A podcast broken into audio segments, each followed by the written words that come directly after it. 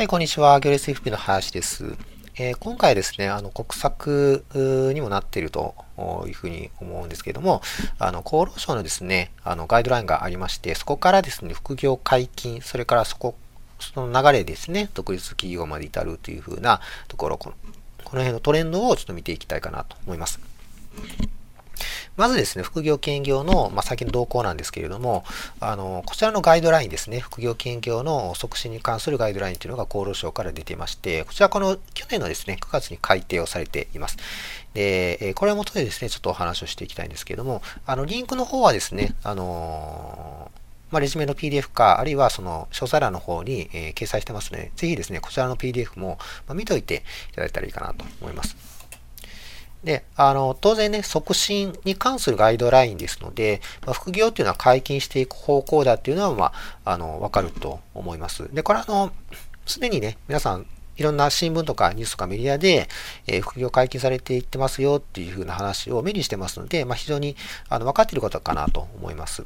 であの実際にですね、このガイドラインには、あの、モデル就業規則においても、ほにゃらまあ、あの、他の会社等の業務に従事することができるというのは、これ副業ですよね。副業は OK ですというふうに、え、モデルの方がそっちに合わすようになっていますので、え、そういった方向を向こうということと、それから判例ですね、裁判例を踏まえると、原則その認める方向をするのが適当というふうな書かれ方をしていて、これ実は判例では、あ労働者が労働時間以外の時間をどのように利用するかは、基本的には労働者の自由であるというふうなところですね。これまあ、正直当たり前の話なんですけれども、まあ、当たり前のことを判例で示されたということで、そんなあの、働いてない時間まで企業に縛られたくないわっていうのを思うのが普通で、そこまで縛られるんやったら普通、あの、働かないですよね。で、それって労働時間って一体何の話やって話、ことになってますし、まあ、来ますので、もう1時、24時間ずっと労働ですかみたいな話になってくるので、縛られちゃうのかって話なので、それはおかしいというようなところが、まあ、判例で出てますので、まあ、基本的には容認、認める方向っていうのが、まあ、妥当だな、適当だなってことですね。で、これに伴って、まあ、その追従する企業が増えてきているというふうなところですね。まあ、大企業でも、その副業を認めるってことが、まあ、ニュースになったりしてます。で、えー、とは言ってもですね、副業禁止としている企業がまだまだ大半。あの、過半数は副業禁止ということですね。なので、今、その過渡期というふうに考えられると思います。まあ、逆に言うとですね、まだその少数派であるその副業派ですね、副業容認派の企業で働いている方というのは、あの非常にアドバンテージになるかなということですね。というのは、あの、これからまあ、どんどんその副業とか兼業にチャレンジする人が増えてくるわけじゃないですか。で、増えてきたとすると、やっぱりその、どうやって副業するんですか？その副業の種類もそうですし、副業した時に何か気をつけることがないんですかっていうふうなところとかもいろいろその、出てくると思うんですね。まあ、そういった方たちに対していろいろアドバイスができる。あるいは自分はこういう経験がしたよっていうことをアピールできるということで、あの、アドバンテージができるということで、あの、特に FP の方ですね。あの、FP 業でアドバイスをされているような方は、あの、アドバンテージテージになると思いますで、あの、実際にその副業として、例えば今サラリーマンで、で副業として FP をやりたいということであれば、副業の経験もできるし、FP の経験もできるという一石二鳥になりますので、まあ、ぜひこういったところもチャレンジの選択肢の一つとして捉えてもらったらいいかなと思います。はい。ということで、まあ、チャンスとかね、変化はまだまだこれから起こるということで、もうこれからですね、あの、非常に大きな、あの、チャンスが来るかなと思います。はい。で、副業のですね、えっ、ー、と、労働者側のメリット、留意点ということが、あの、ガイドラインの中に書かれていたものを抜粋して、ちょっと僕の方でね、解釈をしてみたっていう話をしています。で、まず、労働者メリットですけれども、おまあ、4つほど上がってまして、えー、まずですね、あの離職せずとも別の仕事に就くことができるということでね、これによって、そのスキルとか経験を得られる。で、労働者が主体的にキャリアを形成することができるというふうに書かれています。これがまあ1つ目のメリット。で、二つ目は、あの本業の所得があるので、えこの所得があるから安心してその自分がやりたいことに挑戦できたり、自己実現を追求することができると。まあ、これは何が言いたいかっていうと、あの、所得のために嫌な仕事しなくていいでしょというふうなことですね。やりたいことができると。あの、すでに本業で所得があるんで、まあ、その所得を活かして、えー、何か別のことできますよねってことですね。これはまあ、あんまり稼ぐというよりからかは、なんかそのボランティアみたいなことを言ってるのかなっていうふうな感じはします。でも副業、兼業なんで基本的には稼ぐことかなと思うんですけども、例えばその稼ぎが少ないけれどもやりたいことはやり、あの、とかね、えー、あるいは、えっ、ー、と、ここで書いてるように、えっ、ー、と、企業、とかですね、企業やったら、あの、独立企業というのは、あの、最初のうちは収入ゼロということは、あの、よくありますので、えー、そういった期間を、やっぱりその本業の所得を生かしてできるということですね。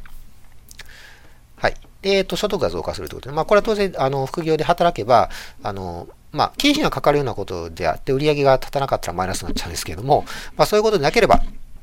基本的には所得が増加するというふうなメリットがあるということですね。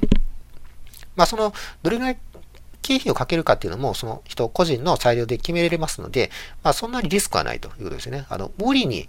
えー、無理くりアクセルを踏むというのは、その無茶、無謀なことをしなければ、まあ、大丈夫ということで、例えば、まあ、僕が、あの、よく相談を受けて、えー、まあ、僕は FP なので、FP 業をやりたいんですという相談多いので、FP 業やったら別にその、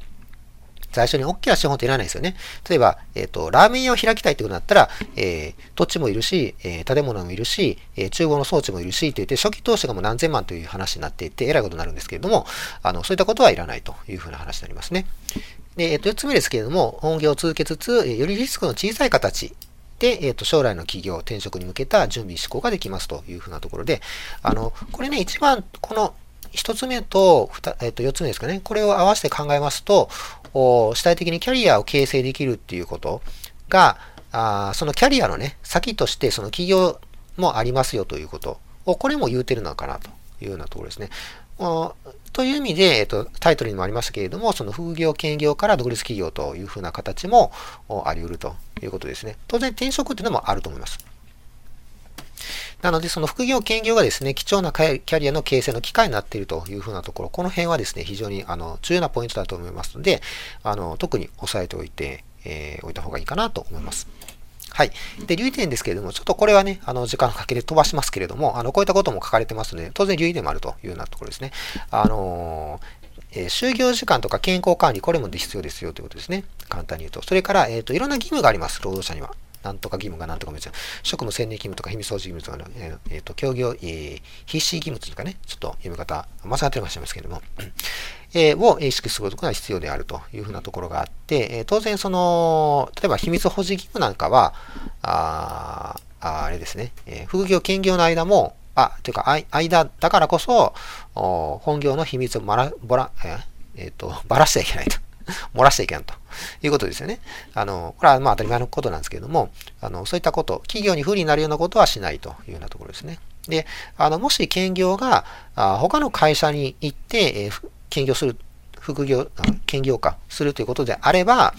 あその会社、副業の会社の秘密も本業の方にばらしてダメですね。なんかそういうようなことがありますので、まあ、そこは注意していくみたいな感じですよね。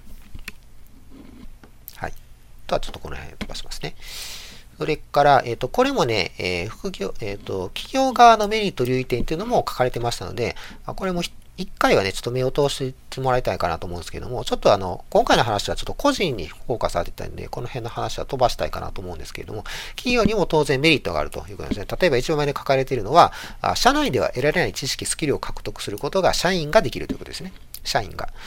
なので、その社員の、スキル、知識、ポテンシャルが上がっていくと。社内だけだったらど、あの、どうしても閉じこもってしまうんですよね。あの、必要な業務の情報以外はやっぱ取りませんので、だからそういったところを副業してもらう。副業してもらうってことは、企業にとってはそれコストにならないですから。ね。あの、給料発生しないですか。それにもかかわらず、いろんなところに行って、えっ、ー、と、あの、社内では得られない知識、スキルを獲得してきてくれるわけですから。それ非常にメリットですよね。うん。と思います。はい。そんなことをいろいろ書かれてますね。それから留意点としては、えっ、ー、と、就業時間の把握とかね、あります。あの、これはまあいろいろなところで議論されてますので、本当に副業で、えー、例えば複数の企業に勤めた時の、その、労働、勤務時間をどうやって管理するかみたいなことはすごく言われてますよね。で、今の法律って副業を前提とされてないんで、非常にいろんな細かい、あの、めんどくさい問題が発生するみたいです。あので、なかなかそういったところもあって、その、今はまだ過渡期というふうなところもあると思います。もうやろうぜって言って、あの、とにかく、あの、規則をちょっと変えればいいというだけの話ではなくって、企業の側としても留意点として、こういった体制を整える必要があるということですよね。えー、なので、なかなか、あの、進まんところもあるけれども、基本的には、えっ、ー、と、国を挙げてす、あの、促進していく方向なので、あの、どんどん増えていくっていうのは、これは間違いないトレンドかなと思います。はい。ということで、えっと、個人のですね、注意点をちょっとお話をしていきたいかなと思います。で、えっと、うん当然ですね、本業がある上で、えっ、と、もう一つ仕事を抱えるということなので、えっ、と、本業の方ですね、を、の会社の方で必要な申告、報告っていうのは欠かさずやっりたいところですね。で、えっ、ー、と、当然その、給料をもらってやってるわけですから、会社との信頼関係を崩さず、維持しながら副業を行うのが、あの、理想かなと思います。で、これはあの、僕の、個人的なあの考えなんですけれども、ただそのガイドラインの方でも、やっぱりその企業としっかり意思疎通してやりましょうっていうのは書かれてますので、まあそういったところは重要なのかなと思いますね。で、えー、なんかね、あの、僕らの時代やと、昔はその副業、兼業なんてやるやつはおか頭おかしいみたいなぐらいの扱いだったんですよね。そんな、あの、一社専属で、あの、給料もらっているから、そこの仕事しえー、だけやるのが当然やみたいな、あのまあ、そういう社会だったんですね。そういう、なんか文化みたいなところがあったんですけれども、まあ、今はそうじゃなくて、副業金融容認、あの即時していく方法方向なんですけれども、ただそういうその昔のやっぱり感覚がある方は、副業兼業をやりますっていうとなんか変な目で見られるんちゃうかなというふうな心配があるかなと思うんですけれども、一応そのガイドラインの方ではですね、副業兼業にかかる相談事項申告を行ったことにより、不利益な取り扱いをすることはできないと、ちょっと下噛みそうな 文章ですけれども、あというふうなことであのしっかり書かれてますので、えー、あんまり心配することはないのかなと思います。なので、その安心して会社に相談を申告しましょうというふうなことですね。で、えー、これも僕の個人的な考えで、まあ、自己責任で行ってほしいんですけど、逆にこんなことすら丸めれない会社には行ってはいかんと思います。今これからトレンドとして副業兼業を推進していきましょう。で、あの、判例でもですよ、裁判所もそれは OK って言っているような話を、やっぱりあかんと跳ねつけるような会社は、これいかがなものかということですね。当然その、まだ体制が整ってないから今はちょっとまたやめといてとか、そういうふうな事情があるんやったら、それはある程度ね、あの、なんていうかな、こっちも理解ししないといけない部分はあると思うんですけれども、腹から頭こなしにそんなもんやるなというふうな説明しかできんような会社は多分いてたら不幸になると思います。っていうのは、なんでかっていうと、あの、さっきも言いましたけども、貴重なキャリア形成の機会なんです。手段なんです。それができないっていうことは、その会社にいたらリスクじゃないですか。ね、もしその会社が傾いたらどうなるんですか？傾いてリストラしますってなったら、キャリア形成のチャンスも潰されて、なおかつリストラまでされたらえらいことですよね。はい。次の会社に移るっていうのはある程度やっぱり自己責任っていうところはあるんですよ。あの自分のスキルをね、高めておいて、どっかいいところに転職したい、あるいは独立起業したいっていうふうなところがある。で、そこのスキルを蓄えていく、高めていくっていうのは当然自己の努力でやるわけですから、これ自己責任ですけども、その自己責任でやるっていうこと、その選択肢すら認めてもらえないっていうことは、これはいかがなものかということですよね。その上でリストラしますなんて言ったら、何考えとないで話になりますんで、えっと、これはやっぱりいては良くない。企業の一つかなと思いますね。はい。えー、で、えっと、個人の注意点としても、こういった、さっきも言いましたけどね、これ、あの、安全配慮義務ですとか、秘密保持義務ですとか、協業、えー、必死義務ですかとか、誠実義務、っていういろんな義務がありますので、まあ、こういったところは当然にま注意しておく必要はありますね。こういったところを違反してしまうと、やっぱりあの突っ込まれてしまう。あの、えー、就業規則違反、違反とか、あまあ、ひどい場合はその提訴みたいな話にもね、あの、まあ、たまにありますよね。あの、会社の秘密をあの盗み出したんじゃないかって言って、あの、いろんな社会問題にもなってますけれども、まあ、そういったことないように、え当然やらないといけないということですね。なので、あのうん、まあ、あんまり関連のあるような副業、企業するっていうのは、ちょっと考えた方がいいかもしれないですね。まあ、あの、独立起業することということであれば、なんか、まあいいんかもしれないですけども、あの、他の会社に持っていくってわけじゃないので、いいかもしれないですけれども、やっぱりその辺もね、やっぱり、え、ー、と、会社との信頼関係っていうのは、ここは大事かなと思います。はい。えー、それから、あの、労働時間の管理ですね。えっ、ー、と、これに関しては、あ企業も、えー、管理しないといけないという、まあ、ルールになってますんで、えー、時間管理するけど、基本的には自分での管理っていうのも大事です。はい。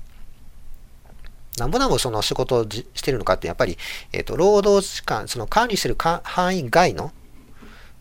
フリーな時間で、え、普及をしてますから、本業の企業としては分かんないわけですよね。だからやっぱり自己管理っていうのが大事かなと思います。それから単月100時間未満とか、複数月平均80時間以内っていう、まあ、これちょっと僕、労働法にあんまり詳しくないんで、えっ、と、それほど、わからない部分もあるんですけども、まあ、こういった基準があるので、こういったところを超えないようにすると。超えないように自己管理、あるいはその企業も管理していくというような流れ、えー、ところですね。これが必要かなとそれから、えっ、ー、と、フリーランスとか企業、同日企業の場合は時間管理含まれません。と、書かれてました。ガイドラインには。だけど、事実上当然ね、労働してますから、えっ、ー、と、事実上の労働、ちょうど労働時間を避けるために、えー、報告を受けることが望ましいとされているというふうに、受けるっていうのは、えー、すいません。えっ、と、個人から言うと、報告することが望ましいということですね。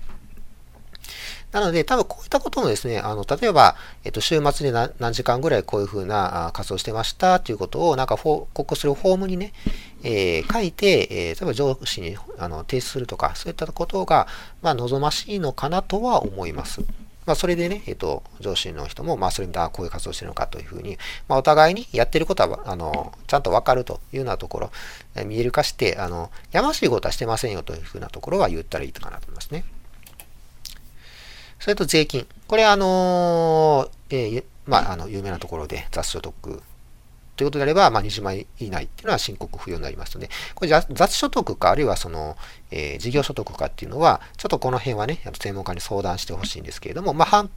復継続的に行うのであれば事業所得かなと思うんですけども、そうじゃない扱いにしてもいいという話も、もしかしたらあの10万円ぐらいの話だとあるんかもしれないので、まあ、その辺はね、ちょっと僕も税理士じゃないとわからないんで、えっと、専門家に相談してる、あるいはその、えっと、え税務署さんの方にですね、相談してもらっても構わないと思いますんで、この辺もですね、あの、まあ、副業になってくると自己責任で、確定申告とか必要だったらやらないといけないという話になってきますので、まあ、この辺の知識もですね、押さえておくといいかなと思います。はい、ということでまとめていきますけれども、副業、兼業というのはね、メリットが多くて、今後推進されていくと、促進されていく方向なので、えー、ぜひですね、この流れに乗っていきたいかなというところですね。まあ、当然これは背景としては一社専属が厳しい時代の流れっていうのもありますし、えー、政府自体がですね、あの、まあ、こういった、まあ、実際100年時代にあたって、やっぱりそれって、もう一社専属で行くっていう、うモデルケースがそもそも当てはまらないよねっていうふうなことはもう分かってきているので、まあ、そういったかあの話もあると思います。それから、あの、留意点もありますので、この辺は注意しながらやっていきましょうということで、えっ、ー、と、企業とあなた自身がですね、えー、納得の上でやると。うん、でが、日本語ちょっとあれですけどね。それから、えっ、ー、と、いろいろな義務があります。あの、守秘義務とかね、ありますので、まあ、そういったところはしっかり守ると。それから時間管理と税金ですね。このあたりも注意してやってくださいということです。なので、あの、当然ですね、自己管理、自己責任というのは増えますけれども、非常にチャンスでもあるというふうなところは押さえておいてほしいかなと思います。あの、副業もですね、当然、服って書いてますけれども、当然仕事ですから、あの、しっかりやるというふうなところはあると思います。で、本業にも当然影響を与えます。なので、自己責任、自己管理をやるんですけれども、当然ね、その分、頑張った分、その収入は増えるますし、ただその能動的にキャリアを形成するチャンスでもあるので、ま、これでしっかり取り組んでいけば、やっぱりそのやってない、副業をしていない人に対するアドバンテージにもなりますし、当然その、まあ、さっきもありましたけど、自己実現でですね、その辺の、おなんていうかな、貴重な場にもなりますんで、まあ、ぜひですね、あの、チャレンジしてもらったらいいのかなと思います。はい。ということで、まあ、最後ですね、副業なんてや、副業やってないんですかっていうふうな、まあ、そういう時代がね、えっ、ー、と、来るんじゃないかなと思いますね。まあ、ぜひですね、そのために、まあ、今から動けるんなら、ぜひ今から動いてみてはいいんじゃないかなというふうなところで締めくくりたいかなと思います。はい、ということで今回の動画は以上になります。どうも最後までありがとうございました。